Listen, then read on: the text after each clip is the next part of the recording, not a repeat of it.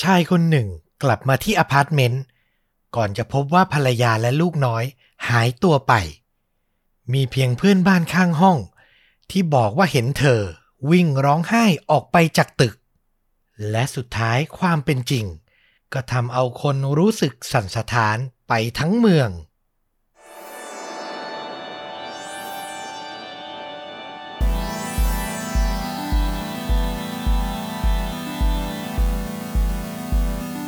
สวัสดีครับ สวัสดีครับ ค่าจริงยิ่งกว่าหนังพอดแคสต์จากช่องชวนดูดะ อยู่กับต้อมครับ แล้วก็ฟลุกครับ กับหนึ่งเรื่องราวฆาตกรรม พร้อมการแนะนำภาพยนตร์ที่มีเนื้อหาใกล้เคียงกับเรื่องจริงนะครับผมวันนี้ถือว่าฟัง 2 คลิปติดกัน 2 วันเลยนะ เพราะว่าคลิปตอนก่อนหน้า มีปัญหามาช้าเล็กน้อย สุดท้ายตั้งใจจะลงวันอังคารก็ได้มาลงวันพุธ แล้ววันนี้พฤหัสก็เลยต่อกันไปเลย 2 ตอนติดติดๆกันไปเลยอ่า ก็นะตามสภาพอย่างที่บอก ต้องขออภัยคุณผู้ฟังอีกครั้งหนึ่ง เพราะว่าตอนแรกก็รับปากไว้ว่าจะลงวันอังคาร แต่หลังจากที่เราอัดกันตั้งแต่คืนวันจันทร์ ตัดต่อเสร็จเรียบร้อย ก็มามีปัญหากับทาง YouTube ต่อนิดนึง ในเรื่องการเปิดคลิปสร้างรายได้อะไรประมาณนั้นนะครับผมก็เลยต้องใช้เวลาแก้ไขอีกพักใหญ่ มาลงตัวอีกทีก็คืนวันพุธแล้วนะครับ เดี๋ยวต่อไปจะพยายามให้เกิดเหตุการณ์แบบนี้น้อยที่สุด แต่ถ้ามีอุบิเหตุ เกิดขึ้นอีกก็เดี๋ยวจะแจ้งเป็นครั้งๆไป ขอบพระคุณทุกความคิดเห็นนะ หลาย ๆ ท่านบอกว่าเป็นห่วงจังเลย ไม่อยากให้ซีเรียสเรื่องเวลาอะไรขนาดนั้น เอาเท่าที่ไหวอะไรอย่างนี้ก็ขอบคุณมากนะครับ กับกำลังใจเนาะอืมเราฟังแล้วก็อุ่นใจขึ้นอะว่ามีคนรออยู่ไม่ว่าจะลงวันไหนก็ตาม เอาละสำหรับเรื่องราวคดีฆาตกรรมในวันนี้ ผมต้องบอกเลยว่าเลือกเรื่องนี้มาเนี่ย เพราะมันน่าเศร้ามากจริง ๆ แล้วก็ที่สำคัญคือมันเกิด เหมือนเป็น action ที่ทำให้คนในเมืองในสถานที่ที่เกิดเหตุอะลุกขึ้นมา สร้างแคมเปญบางอย่างเพื่อรณรงค์ด้วย อืมโอ้โหน่าสนใจนะ คือมันเกิดความเคลื่อนไหวในสังคมด้วยนะครับผม แต่ว่าต้องบอกว่ารายละเอียดของเคสนี้ก็ค่อนข้างรุนแรง ตอนแรกอะผมจะให้5อีกแล้วอื้อหือแต่พยายามตัดรายละเอียดที่มันอ่อนไหวมากๆออกไป ใช้คำให้มันระวังมากขึ้น ก็ให้ไว้สัก ประมาณ 4-4.5 เต็ม 5 แล้วกันสำหรับระดับความรุนแรงนะครับ ก็ใครที่ไม่อยากจะฟังเรื่องที่มันจิตตกมากๆ ก็ข้ามไปก่อนได้ไม่ว่ากันเหมือนเดิมนะ โอเค เอาล่ะถ้าพร้อมแล้ว ผมก็พาฟลุกกับคุณผู้ฟังทุกท่าน ย้อนกลับไปไม่ไกลครับ ปีที่แล้ว 2021 ที่เมืองฮินตันรัฐอัลเบอร์ตาตั้งอยู่ทางตะวันตกของประเทศแคนาดาครับ ก็มีครอบครัวเล็กๆ น่ารักครอบครัวหนึ่งอาศัยอยู่ในเมืองนั้น ประกอบไปด้วยคุณพ่อชื่อว่า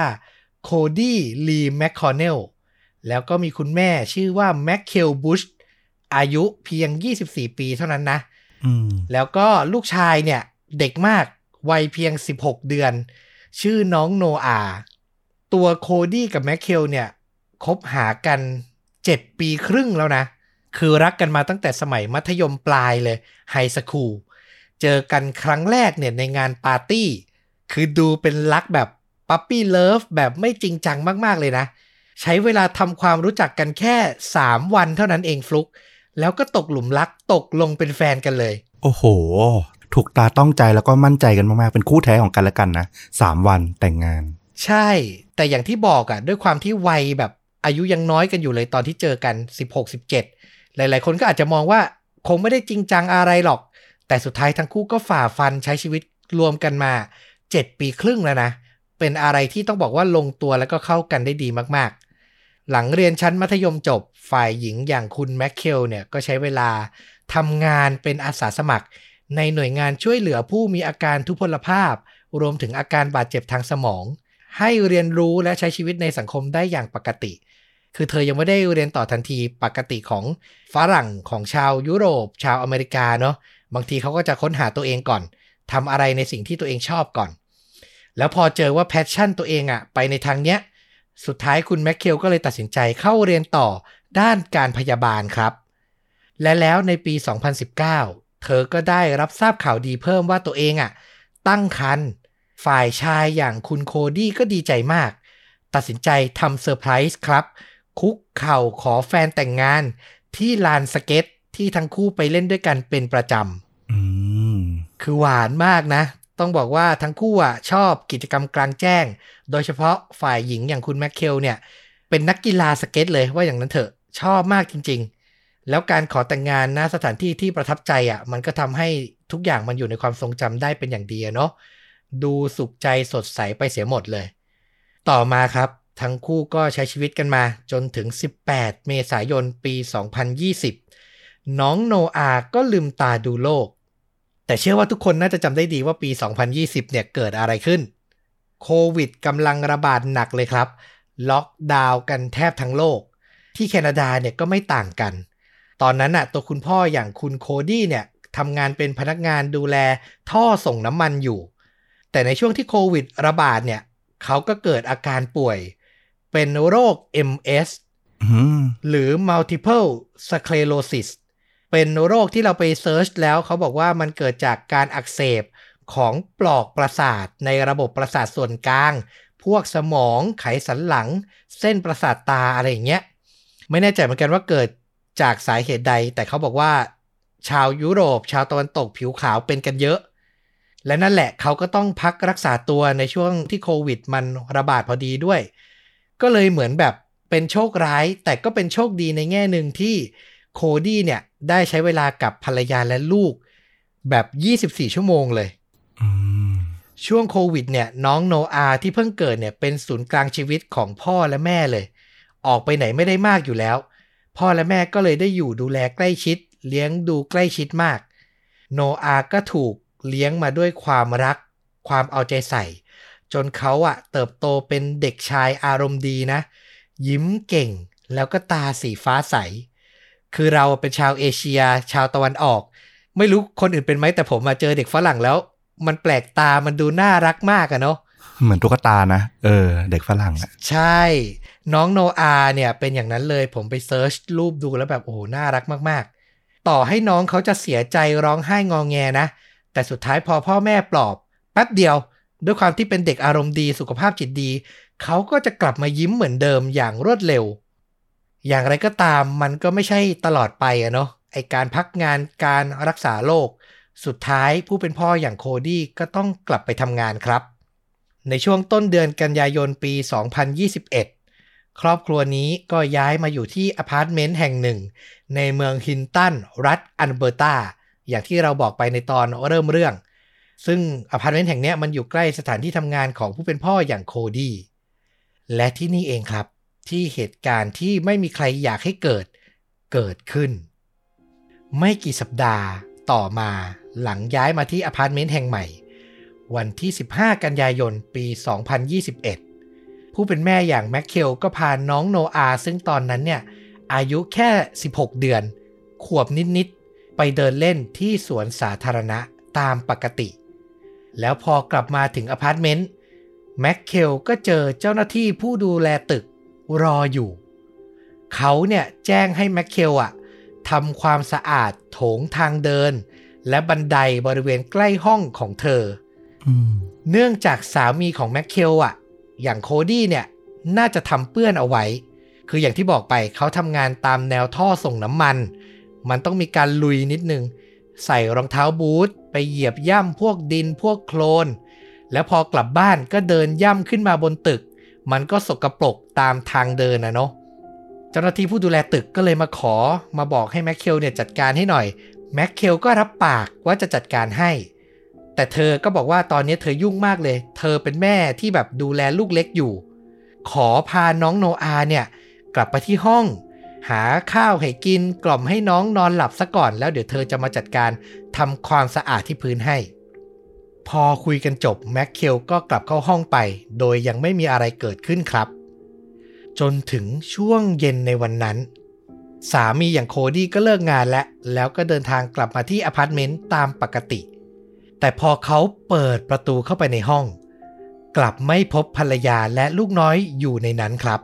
อืม ซึ่งสำหรับโคดี้มันน่ากังวลมาก เพราะแม็กเคลที่ธรรมดาใกล้ชิดกับเขามากเนี่ยนะ ไม่ได้บอกไว้เลยว่าจะพาลูกไปไหน พอเขาโทรศัพท์หาเธอ ก็ไม่มีคนรับสาย แถมพอเดินสำรวจไปในครัว ก็พบวัตถุดิบเตรียมทำอาหารนะวางอยู่ เหมือนแม็กเคลอะยังไม่ทันได้ทำอาหารเสร็จดีเลย แล้วก็มีบางอย่างทำให้เธอต้องออกจากห้องไปอย่างกระทันหันน่ะอืมที่สำคัญ รถส่วนตัวของแมคเคลก็ยังจอดอยู่ที่ลานจอดรถของอพาร์ตเมนต์ตามปกติ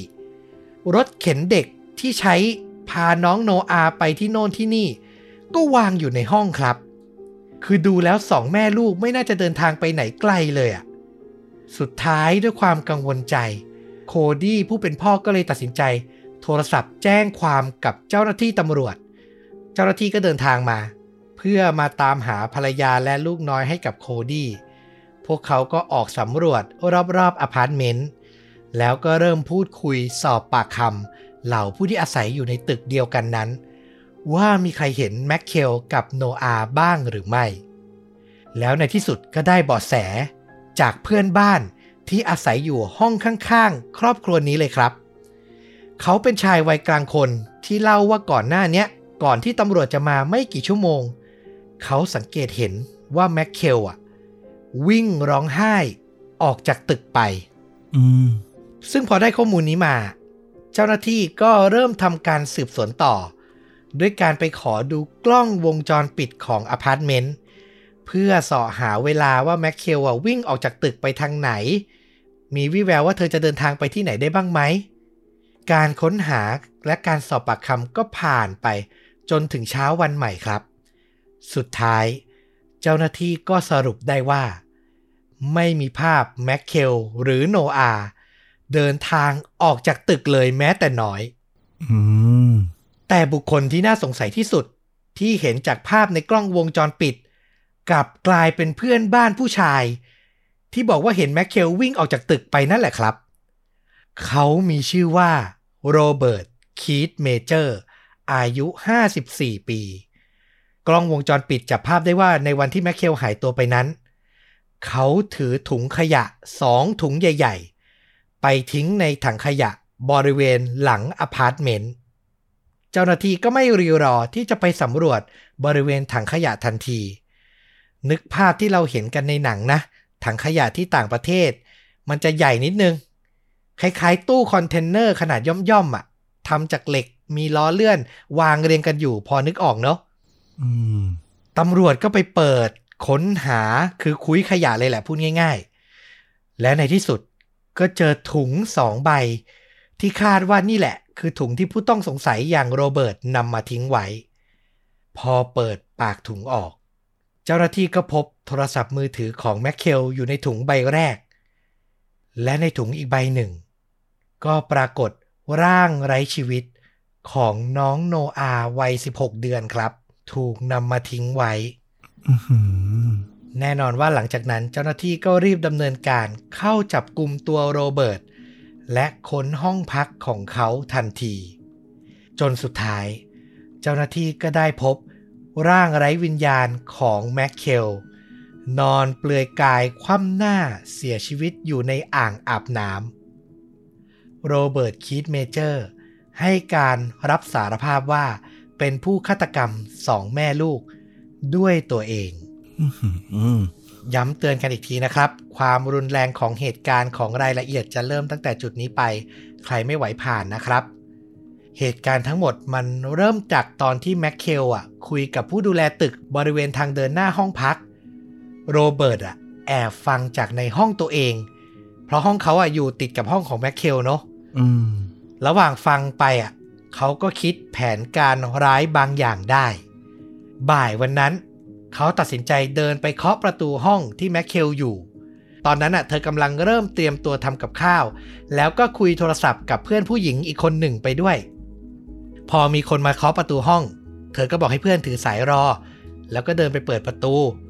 ซึ่งระหว่างที่รอสายเนี่ยเพื่อนผู้หญิงเนี่ยก็ได้ยินเสียงแล้วล่ะว่าแมคเคลอะคุยกับผู้ชายคนหนึ่ง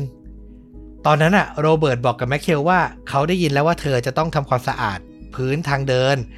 ก็เลยอยากจะอาสาในฐานะเป็นเพื่อนบ้านกัน เดี๋ยวจะช่วยทำความสะอาดแทนให้ เห็นว่าเธอต้องยุ่งกับการเลี้ยงลูก ไม่อยากทิ้งลูกไว้ในห้องเพียงลำพัง ไม่แน่ชัดนะว่าแมคเคลกับโรเบิร์ตเคยเห็นหน้าแล้วก็พูดคุยกันก่อนหน้านี้บ้างหรือเปล่า อย่างที่บอกเธอกับสามีกับลูกเนี่ยเพิ่งย้ายเข้ามาอยู่ใหม่ ประมาณ 2 สัปดาห์เท่านั้นเอง แต่เธอก็ขอบคุณนะ ก็รับน้ำใจไว้อะจากนั้นหลังพูดคุยกับโรเบิร์ตเสร็จ เธอก็กลับมาคุยโทรศัพท์กับเพื่อน คุยกันไป คุยกันไป จนในที่สุดก็วางสาย เวลาผ่านไปจนถึงประมาณบ่าย2โมง21 นาที มันมีหลักฐานเป็นข้อความแชทข้อความสุดท้าย ที่แม็กเคลอะส่งหาเพื่อนผู้หญิงคนเนี้ย แล้วหลังจากนั้นก็ไม่มีใครติดต่อเธอได้อีกเลยครับ ต้องบอกว่าสิ่งเลวร้ายอะมันเกิดขึ้นหลังจากนั้น เราเชื่อนะว่าโรเบิร์ตน่าจะแอบฟังอยู่จนได้ยินแล้วว่าแม็กเคลอะวางสายจากเพื่อนไป แล้วเขาอะก็กลับมาเคาะประตูห้องอีกครั้งหนึ่ง น่าจะใช้เหตุผลบางอย่างเกี่ยวกับเรื่องทำความสะอาดพื้นนี่แหละ ล่อลวงจนแม็กเคลอะยอมเดินไปที่ห้องพักของเขาที่อยู่ติดกัน แล้วพอแม็กเคลหลงกลเข้าไปในห้อง โรเบิร์ตก็ใช้กำลัง พุ่งตรงเข้าทำร้ายเธอทันที เขาบังคับล่วงละเมิดทางเพศแม็กเคลก่อนจะพยายามบีบคอเธอให้เสียชีวิต แต่มันไม่ใช่ความทรมานเพียงชั่วครู่ครับ คือเขาน่าจะไม่ได้มีความชำนาญในการฆาตกรรมมากสักเท่าไหร่ ในรายละเอียดบอกว่ามันเป็นการพยายามฆ่าที่ยาวนานมากถึง 10 นาทีเต็มๆอะใช้มือเปล่าเนี่ยบีบคอไป แม็กเคลก็ไม่เสียชีวิตสักที จนสุดท้ายโรเบิร์ตตัดสินใจ ใช้สายเคเบิลที่หาได้ในห้องนั่นแหละ มารัดคอเธอ จนเธอขาดอากาศหายใจ แล้วก็เสียชีวิตลง แต่ความเลวร้ายของชายคนนี้ยังไม่หยุดเพียงเท่านั้น เขาเปิดประตูห้องออกไปที่ทางเดิน แล้วก็เดินไปที่ห้องของแม็กเคลก่อนจะอุ้มเด็กน้อยวัย 16 เดือนอย่างโนอา กลับมาที่ห้องของตัวเองครับ มันไม่แน่ชัดอะว่าความต้องการแรกของเขาคืออะไร แต่ต่อมาเมื่ออุ้มโนอามาที่ห้อง แล้วเด็กน้อยอะร้องไห้ไม่หยุดตกใจหวาดกลัวไง โรเบิร์ตก็เลยตัดสินใจ ใช้ถุงเท้า ยัดเข้าไปในปากของเด็กน้อย ก่อนจะใช้ถุงพลาสติก คลุมหัว แล้วก็ผูกรอบหน้าอกของโนอา จนสุดท้ายเด็กน้อยขาดอากาศหายใจเสียชีวิตลงครับอืมมีรายละเอียดบอกว่าหลังจากนั้นโรเบิร์ตยังทำการล่วงละเมิดร่างกายของแมคเคลต่อ แม้ว่าเธอจะเสียชีวิตไปแล้วนะ มีการใช้นิ้วมือ ใช้ซ่อมที่ทำจากไม้อะในการล่วงละเมิด นอกจากเนี้ยยังมีการนำมีดมาหั่นเอาอวัยวะภายในของแมคเคลออกไปบางส่วนอีกด้วย พูดได้เต็มปากครับว่าผู้ชายคนเนี้ย เป็นอันตราย และมีอาการทางจิตเต็มรูปแบบ ประเด็นสำคัญของเรื่องที่ทำให้ผมตัดสินใจนำเรื่องนี้มาเล่า เพราะรายละเอียดที่มาค้นพบภายหลังบอกว่าโรเบิร์ตคีตเมเจอร์นั้น มีรายชื่ออยู่ในทะเบียนผู้กระทำความผิดทางเพศของประเทศแคนาดา มาตั้งแต่ปี 2016อือหือเท่าที่เรา search ค้นหาดูในเมืองไทยน่าจะยังไม่มี ทะเบียนผู้กระทำความผิดทางเพศเนาะฐานข้อมูลนี้ในไทยน่าจะยังไม่มีอยู่ แต่ประเทศที่มีแบบชัดๆชัดเจนมากคือสหรัฐอเมริกา ผมไปลองค้นหาดูแล้ว เราสามารถนำเลขบัตรประชาชน หรือชื่อเนี่ยไปค้นหาในฐานข้อมูลเพื่อดูว่า ชื่อชื่อนั้นน่ะอยู่ในทะเบียนผู้กระทำความผิดทางเพศหรือไม่ คืออเมริกาเนี่ยค้นหาได้เสรีเลย แต่ที่แคนาดา ไม่ได้เสรีขนาดนั้น รายชื่อที่ว่าเนี้ยไม่ได้ถูกเผยแพร่ต่อสาธารณชน แต่มีไว้ให้เจ้าหน้าที่ตำรวจสืบค้นเป็นข้อมูลเท่านั้นครับ โดยโรเบิร์ตคิดเมเจอร์เนี่ยมีเรื่องมีราวในปี 2012 เขาถูกตัดสินให้จำคุก 3 ปี 10 เดือนกับอีก 30 วัน ในข้อหา ลักพาตัวเด็กวัยหัดเดิน ออกจากสถานดูแลเด็ก แถมยังมีการล่วงละเมิดทางเพศเด็กน้อยคนนั้นอีกด้วยอะอือหือเด็กวัยหัดเดินครับ เขาอะติดอยู่ในคุกเกือบ 4 ปี แล้วระหว่างนั้นน่ะ ก็มีผู้ต้องหาผู้ที่อยู่ในคุกคนอื่น แจ้งกับผู้คุมด้วยว่าเขาอะมีการมาสัมผัสตัวอย่างไม่เหมาะสม คือเหมือนจะประทุษร้ายทางเพศตลอดเวลาคนคนนี้อะแต่ต่อมาหลังอยู่ในคุกจนครบ 4 ปี ในช่วงเดือนกุมภาพันธ์ปี 2016 เขาก็ถูกปล่อยตัวในที่สุดนะ ถูกขึ้นทะเบียนผู้ทำความผิดทางเพศ โดยก่อนหน้านั้นน่ะ ตั้งแต่ปี 2015 เขาก็ได้รับการบำบัดที่ทางรัฐบาลจัดไว้ให้ ถูกดูแลใกล้ชิดจากทั้งพยาบาล ทั้งคุณหมอ มีการใช้แนวคิดจากโบสถ์จากศาสนาเข้ามากล่อมเกลาจิตใจ จนสรุปได้ว่าเขาอะน่าจะมีอาการดีขึ้นในระดับหนึ่งแล้ว แล้วก็ถูกปล่อยตัวในที่สุด อย่างไรก็ตาม ย้อนไปก่อนหน้านั้นนิดนึง ในปี 2013 หลังจากอยู่ในคุกมาประมาณ 1 ปี มันมีผลตรวจสภาพจิตของเขาจากจิตแพทย์อะที่ถูกเผยแพร่ออกมา เป็นเอกสารเลยนะ มีคำแนะนำบอกว่าโรเบิร์ตเนี่ยมีความเสี่ยงสูงที่จะทำพฤติกรรมเลวร้ายอย่างหุนหันพลันแล่น และมีความเสี่ยงสูงมากที่จะก่อเหตุล่วงละเมิดทางเพศ ต่อคนที่เขาคิดว่าอ่อนแอกว่าอื้อหือแต่นั่นแหละอย่างที่เราเล่าไป พอผ่าน 2013 มา 2015 เขาเข้ารับการบำบัด 2016 ก็ถูกปล่อยตัวในที่สุด มีเกร็ดอีกเล็กน้อยว่าตำรวจก็ไม่ได้นิ่งเฉยซะทีเดียวนะ ปี 2017อะกรมตำรวจเขาออกประกาศบอกชุมชนใกล้เคียง ด้วยนะว่าโรเบิร์ตอะถูกปล่อยตัวแล้ว เหมือนเตือนภัยไกลๆอะให้คนแถวนั้นอะระมัดระวังหน่อย มีนักโทษคดีทางเพศนะที่แบบเพิ่งถูกปล่อยตัวออกมา แต่อย่างว่าแหละ พอเขาออกมาเขาไม่ได้แบบก่อเหตุเลยไงเขาก็อาศัยอยู่แบบเงียบๆเก็บตัว เพราะว่าช่วงแรกอะตามกฎหมายอะศาลน่ะจะออกเป็นประกาศเลยนะ ให้ตำรวจอะคอยตามตัวเขาตลอดเวลา คอยมาดู คอยมาพูดคุย ว่าเขาก่อเหตุอะไรอีกไหม แต่ไอ้คำสั่งศาลเนี้ยมันอยู่แค่ 12 เดือนเท่านั้นไง กฎหมายแคนาดาให้ตำรวจติดตามแค่นั้น แต่เหตุการณ์เนี้ยมันเกิดในปี 2021 คือ 5 ปีเต็มๆและหลังจากที่เขาออกจากคุกมา พูดง่ายๆ คือชื่อเขาอะน่าจะยังอยู่ในทะเบียนผู้เคยก่อเหตุแหละ แต่มันไม่ได้มีใครมาติดตามแบบใกล้ชิดอีกแล้วไงอืมเนี่ยมันเป็นจุดอ่อน เราจะพูดว่าเป็นจุดอ่อนหรือเป็นช่องว่างของกฎหมาย อันเนี้ย ก็ได้ทำให้สุดท้ายเขาก็กลับมาก่อเหตุอีกครั้งหนึ่ง ซึ่งข่าวเศร้าที่เกิดกับแม็กเคลแล้วก็น้องโนอาเนี่ยก็ได้รับความสนใจจากสาธารณชนเป็นอย่างมาก ตัวโคดี้ที่สูญเสียทั้งภรรยาและลูกน้อยไป ก็ได้รับกำลังใจ และความร่วมมือจากทั้งเพื่อนร่วมงาน แล้วก็ชาวเมืองนะ จนตัวเขาเนี่ยตัดสินใจลุกขึ้นมาทำแคมเปญนำเสนอกฎหมายเรียกว่า No Ar's Law อืม ก็คือใช้ชื่อลูกน้อยเลย ขอให้รัฐบาลกลางเนี่ย เปิดเผยทะเบียนรายชื่อผู้เคยกระทำความผิดทางเพศ ออกสู่สาธารณชนมากขึ้น เราไปดูมาแล้ว เขาก็ไม่ได้แบบถึงขั้นว่าจะต้องเสรี search ชื่อได้เลยแบบอเมริกานะอืมเอาแค่ว่าประกาศบอกชุมชนให้มันชัดเจนให้มันต่อเนื่องหน่อย เวลาผู้ต้องขังเนี่ยถูกปล่อยตัว แล้วที่สำคัญก็คือ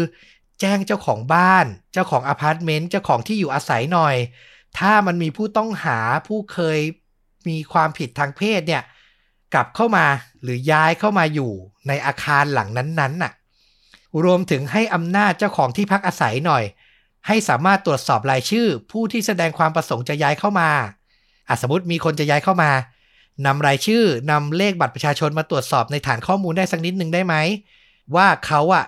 เคยทำผิดทางเพศหรือเปล่าอะไรอย่างเงี้ยอืมซึ่งทุกวันเนี้ยเว็บไซต์รณรงค์ Noah's Law เนี่ยก็ยังอยู่นะ เดี๋ยวผมเนี่ยจะแปะลิงก์ไว้ที่ top comment ใต้คลิปเหมือนเดิมนะครับเผื่อใครอยากจะเข้าไปเยี่ยมชม ไปให้กำลังใจหรือสนับสนุนโคดี้อะเนาะใครอยู่ที่แคนาดาก็อาจจะสามารถลงชื่อสนับสนุนได้นะครับ ปิดท้ายด้วยชะตากรรมของคนร้ายอย่างโรเบิร์ตตอนถูกจับกลุ่มตอนแรก เจ้าหน้าที่เนี่ยตั้งข้อหา ฆาตกรรมโดยไม่เจตนาก่อนนะ คือเข้าใจว่าอาจจะเป็นการพลั้งมือจนเหยื่อเนี่ยเสียชีวิต แต่สุดท้ายในชั้นศาลก็เปลี่ยนเป็นข้อหาฆาตกรรมโดยเจตนาในที่สุด การตัดสินโทษของเขาอะ่ะยังไม่ถึงจุดสุดท้ายมันจะเกิดขึ้นอะ ในเดือนพฤศจิกายนปีเนี้ย 2022 ซึ่งโทษความผิดเกี่ยวกับการก่อเหตุฆาตกรรมในแคนาดาที่ต่ำที่สุดคือ จะต้องถูกจำคุกตลอดชีวิต โดยไม่มีสิทธิ์ขอรับทันบนจนกว่าจะครบ 25 ปี พฤศจิกายนนี้ก็ต้องดูต่อไปว่าโรเบิร์ตจะได้รับโทษหนักกว่านี้หรือไม่อย่างไร แต่นั่นแหละสำหรับเรื่องนี้ที่เรานำมาเสนออะมันอาจจะไม่ได้เกี่ยวกับแรงจูงใจของฆาตกรว่าเขาทำไปเพราะอะไรอย่างที่บอกคือเขาเป็นคนมีปัญหาด้านการก่อเหตุทางเพศ โดยเฉพาะกับเด็กเล็ก ๆ มาอยู่แล้วอะ่ะแต่ผมอะรู้สึกเศร้าแล้วก็เสียดายมากๆ เพราะครอบครัวเนี้ยอย่างที่ผมเล่ามาตั้งแต่ต้น เป็นครอบครัวที่ไม่มีพิษมีภัย ไม่เคยคิดร้ายกับใคร แล้วก็มีอนาคตที่สดใสรออยู่อะแต่พวกเขาพลาดจุดเดียวคือ เขามาอาศัยอยู่ติดกับห้องที่มีคนร้ายอยู่เท่านั้นเองอะและเขาว่ามีโอกาสจะป้องกันตัวเองได้ ถ้าเขารู้ล่วงหน้าเสียก่อน ถูกไหมอืม ถูกต้อง อันเนี้ยน่าเสียดายจริง ๆ กับช่องว่างในกฎหมายของแคนาดาในจุดเนี้ยที่มันมีอยู่ ผมอ่านแล้วผมก็เลยรู้สึกเสียดายก็เลยอยากจะมาถ่ายทอด แลกเปลี่ยนกัน แล้วก็อยากให้ประเทศไทยมีนะ ไอทะเบียนรายชื่อผู้ก่อเหตุทางเพศเนี่ย ผมว่าควรจะต้องมีเลยแหละ ความเห็นผมนะ เออ ต้องพูดอย่างนี้ก่อนว่า ผมลอง search ดูรูปเขาละ คุณแมคคอนเนลนะ คุณโคดี้เนี่ย เทียบกันอะตอนที่เขาถ่ายรูปกับภรรยากับโนอาลูกชายเขาเนาะสีหน้าในตอนนั้นอะกับภาพในปัจจุบันโอ้โห มันเปลี่ยนผู้ชายที่ดูมีความสุขแล้วก็อบอุ่นคนหนึ่งอะกลายเป็นชายที่ดูแบบเขาสายตา ดวงตาของเขามันมันมองไม่เห็นอนาคตเลยอะผมรู้สึกอย่างนั้นเลยนะ แบบหืเหมือนโลกมันพังทลายไปเลยอะผมสงสารกับเรื่องราวที่มันเกิดขึ้นมากๆ แล้วก็ในเรื่องของที่ต้อมพูดถึงเรื่องทะเบียนประวัติเนาะเออ อันนี้มันก็มีหลายแง่มุมมากนะ แต่ว่าข้อหนึ่งที่ควรมีอย่างที่ต้อมพูดเลยก็คือ เออ ถ้ามันจำเป็นอะ มันก็ควรจะเป็นสิ่งที่อย่างน้อยคนที่ดูแลตึก หรือคนที่อยู่บ้านใกล้เคียงอะ ควรจะรับทราบ แต่มันก็มองในอีกแง่หนึ่งเหมือนกันได้ว่า เออ การลงโทษอะ มันก็จบไปละ ผู้กระทำผิดมันก็ต้องมีโอกาสในการเริ่มต้นใหม่ใช้ชีวิตใหม่ โอเคแหละว่า ถ้าเกิดมีคนรู้แล้วเกิดยังมองเขาในอคติในบางเรื่องอะเนาะมันก็อาจจะทำให้เขาเริ่มต้นใหม่ได้ยาก อันนี้ก็ต้องเห็นใจคนที่เขาสามารถกลับตัวเริ่มต้นใหม่ได้ แต่ผมมองเคสนี้เนี่ยไปอีกทางหนึ่งด้วย นั่นก็คือ คุณโรเบิร์ตอะ เขามีการประเมินเรื่องสุขภาพจิตแล้วมันมันยังมีข้อกังวลข้อน่าสงสัยอยู่อะ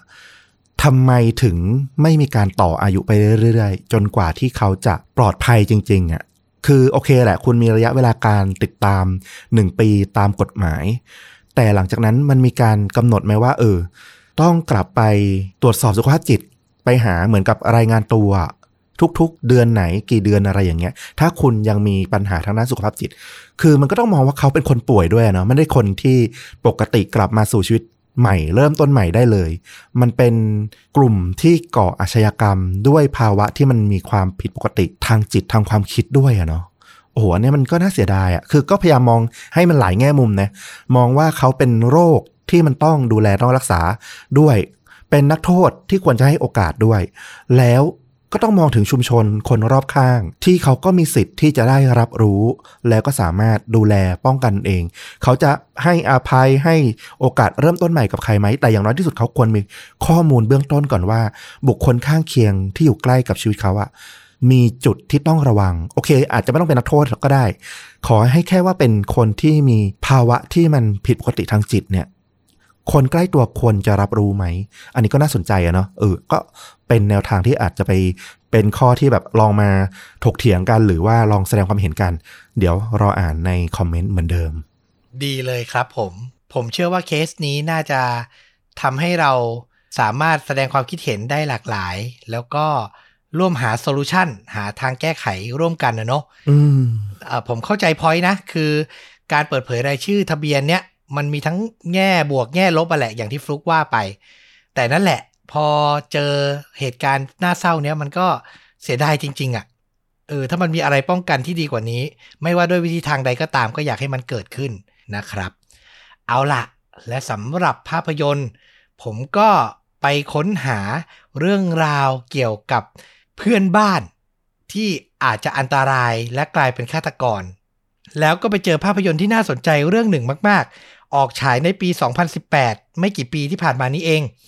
ชื่อเรื่องว่า Summer of 84 ก็คือ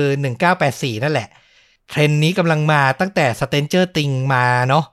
คือย้อนไปเล่าในยุค 80 90 ดนตรีประกอบ ใช้เสียงสังเคราะห์เยอะๆอ่าน่าจะพอนึกออกเนาะ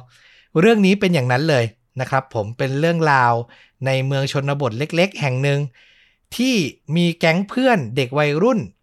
วัยแบบว่าพรีทีนะ 12ถึง15 อยู่ดีๆ ก็สงสัยครับว่าเพื่อนบ้านที่เป็นตำรวจที่ได้รับการนับหน้าถือตาของเมืองเนี่ย อาจจะเป็นฆาตกรต่อเนื่องหรือเปล่าอืมเพราะว่าในช่วงนั้นน่ะมันมีเด็กอายุ 12ถึง16อะหายตัวไปจากในเมือง ใบปิดของหนังอะ เกริ่นคำได้ดีมาก เขาใช้คำว่าฆาตกรต่อเนื่องทุกคนน่ะ ก็ต้องอยู่ข้างบ้านของใครสักคนนั่นแหละ ก็ถูกต้องนะ ใช่ถูกไหมแล้วจะเกิดอะไรขึ้น ถ้าตำรวจอะที่อยู่ข้างบ้านเราที่เราควรจะอุ่นใจอะเขาอาจจะกลายเป็นฆาตกรต่อเนื่องซะเอง แล้วผู้ที่มาตามหาความจริงก็เป็นเด็กๆอะคือ mood and tone มันใกล้เคียง Stranger Things อันนั้นคือตามล่าปีศาจผู้ใหญ่ก็ไม่เชื่อใช่ไหมแต่อันเนี้ยเด็กๆ ตามล่าฆาตกรต่อเนื่อง แต่ต้องบอกก่อนว่าถ้าใครอยากจะได้แบบว่า อารมณ์ที่มันสดใส หรืออาจจะผสม comedy เล็ก ๆ ของ Stranger Things เรื่องนี้อาจจะไม่ได้ให้อย่างนั้นนะครับ ผมบอกเลยว่าตอนจบมันไม่ได้มันไปคนละทิศคนละทางเลยดีกว่าอือหือแต่โดยรวมก็ยังเป็นภาพยนตร์ที่น่าสนใจมาก แล้วก็ใช้บรรยากาศในยุค 80-90 ได้ดี แนะนำอีกเรื่องหนึ่งเลยนะ ลองไปหารับชมกันได้ เดี๋ยวผมจะแปะ trailer ตัวอย่างที่มีซับไทย ไว้ที่ top comment นะครับผม ตัวภาพยนตร์เต็มๆอะพยายามหาตาม streaming app ต่างๆ แล้วแต่ยังไม่เจอใครเจอในแอปไหนเนี่ยแจ้งบอกเพื่อนๆมาได้นะครับ หรืออาจจะเข้าในอนาคตนะ คิดว่าเป็นไปได้ เป็นไปได้ เดี๋ยวต่อมาอาจจะเข้าก็ได้นะ ตอนเนี้ยถ้าเป็นที่อเมริกาผมเห็นว่า Amazon Prime อะ มีแน่ๆ แต่ Amazon Prime ที่ไทยก็ยังไม่มี จริง ๆ ยังขาดหลายเรื่องเหมือนกันเนอะ Amazon Prime ที่ไทยเนี่ยรออยู่รออยู่นะครับ เอาล่ะก็ครบแล้วนะ กับฆาตจริงยิ่งกว่าหนังใน episode นี้ ทั้งการแนะนำภาพยนตร์แล้วก็เรื่องราวการฆาตกรรม ใครชื่นชอบชื่นชมก็กลับมาติดตาม ชนดูดาได้ทุกช่องทางเหมือนเดิมนะครับ YouTube Facebook b l o g d i t Spotify Apple Podcast Twitter รวมถึง TikTok และยังคงสมัครสมาชิกช่องเดือนละ 50 บาททาง YouTube มาช่วยเหลือสนับสนุนเรา นอกจากกำลังใจก็มอบกำลังทรัพย์มาด้วยได้นะครับ แล้วก็จะได้รับฟังตอนพิเศษเดือนละ 1 ตอน ทุกๆ เดือนเลย เอาล่ะ วันนี้ต้อมกับฟุกลาไปเพียงเท่านี้ สวัสดีครับ สวัสดีครับ